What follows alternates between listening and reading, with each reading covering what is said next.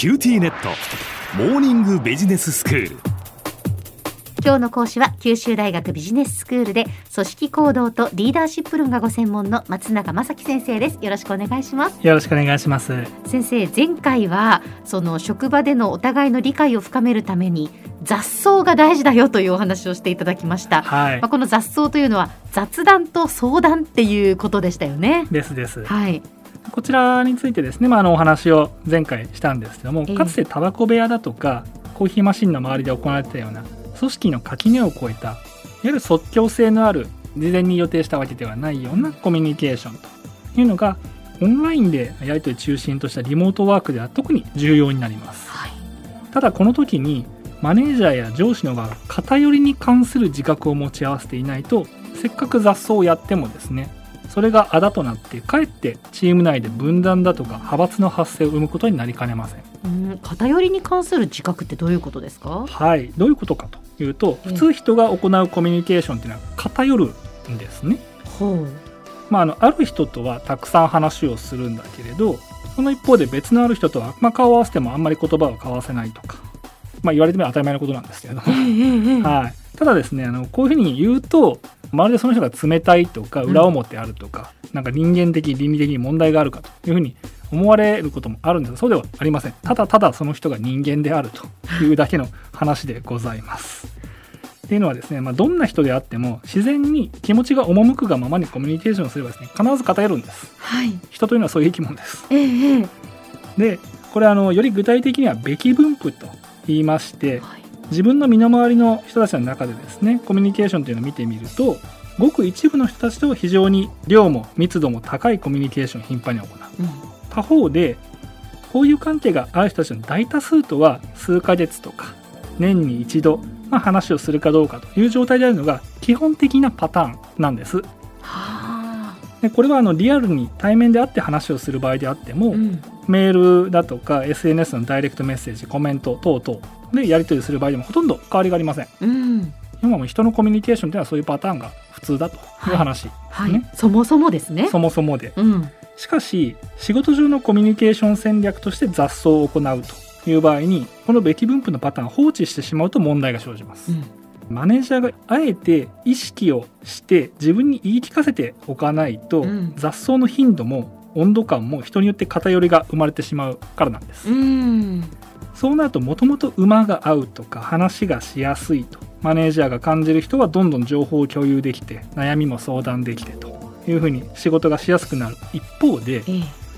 そうではない人たちの声というのは日増しにマネージャーの耳から遠ざかるようになってしまうんですね。あ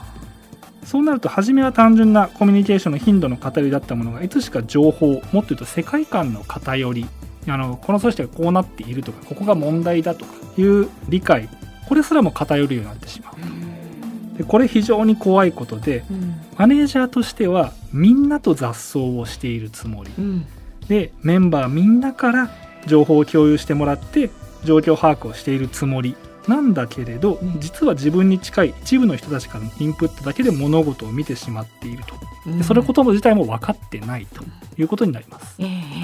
そうなってしまうとマネージャーの方ご自身がいくら一生懸命真摯に考えてもですね一部のメンバーのみ都合がよくって他の人たちはしらけたりとか困惑してしまったりするような意思決定を行ってしまうリスクというのが高まります。うん。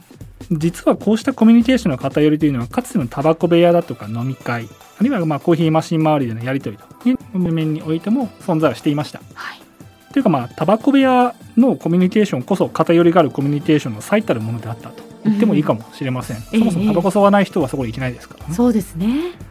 ですので雑草を行う時には戦略的にチームのメンバー全員と同じ時間をとってできる限り同じ条件で話をするということが鍵になります。はい。具体的にはまず雑草とは何か。でなぜそれが必要だと考えるのかということをまあ説明をしましょう。いきなりあの雑草しましょうと言っても分かりませんので。はい。なのであのその意義といったことを説明してその後はある種機械的にですねメンバー全員と面談の日程を組んでしまうこれが大事ですうんそこでマネージャーの方が、まあ、言葉悪いですけどひよってしまってですね、あの忙しかったら無理にとは言わないけどとかってやってしまうとマネージャーと気兼ねなく話せる人はいいですよいいですよと言っていく一方でちょっと距離感をもともと感じてる人というのはあじゃあちょっとやめときますというふうになってしまう。そこでもう溝が生まれる。はいはい。でそして一旦生じた偏りを修復するのはもう並大抵のことではありません、うん。まあ、雑草のそもそもの意義とか狙いというのはチームの相互理解を深めマネージャーとメンバーの間の信頼関係を構築することだったはずなんです。うんつまりチームの運営を司るマネージャーにとってはこの自分の役割の中でも最重要のタスクとして位置づけて良いものだと。これは僕の個人的な考え方ですけども思っております。であの雑草の話をするとですねただでさえ忙しいのにチーム内のメンバー全員と面談するなんてえーっていう声があったりするんですけれどもでえ。えお気持ちもわからないではないんですがはい。そのマネージャーはチームをマネジメントするものであるとでチームのマネジメントのためには信頼関係相互理解が必要でそのための雑草だということを考えると、まあ、ある意味本末転倒なことなんじゃないかなというふうにお話をすることがよくあります。うんでじゃあということで実際雑草を何度か重ねていくとですねそれまで把握できてなかったチームの状況だとか個々のメンバーの状態というのが高い解像度で見えるようになります。はいそうなればチームの課題解決もメンバーへのメンタリングだとかコーチングも非常に効率的にピンポイントで行えるようになるわけですね。うんでその結果マネージャーの方の時間効率これが格段にアップします。全体の状況が見えていないといつどこでどんな問題が浮上するか読めないのである種暗闇の中でモグラ叩きしているのは非常に効率性の悪い場当たり的なマネジメントになってしまうことがありますけれどもそれがなくなるということですね。 Teams であるとか Slack、 kintone といったオンラインコミュニケーションのツールすでに使っている場合であればそれら流用する形で情報やメッセージ共有してより一層効率的な雑草の効果を高めることもできます。そうなっていけばリモートワークでは部下の顔が見えなくて不安といった問題も自然と解消されていくはずだと思います。では先生今日のまとめをお願いします。はい。チームメンバーと雑談や相談すなわち雑草を行うことには多くのメリットがありますが重大な注意点としてコミュニケーションの頻度や密度が偏らないようにする必要があります。人は意識していないと相手によってコミュニケーションが偏るのが普通なのでそれを自覚して意識的にチーム内のメンバー全員と雑草を進めていくことが大切です。そうすればリモートワークになってから部下の顔が見えなくて不安になるといった問題も解消されマネジメントが効率的に行えるようになります。今日の講師は九州大学ビジネススクールで組織行動とリーダーシップ論がご専門の松永正樹先生でした。どうもありがとうございました。ありがとうございました。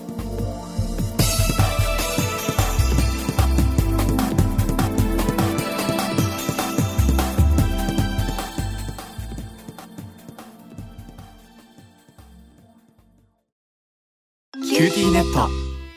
私を捨てて他に乗り換えるの？君は僕には高嶺の花すぎたんだ。それに彼女はありのままの俺をそのまま受け入れてくれるって。今お使いのスマホそのままで。乗り換えるなら QTモバイル。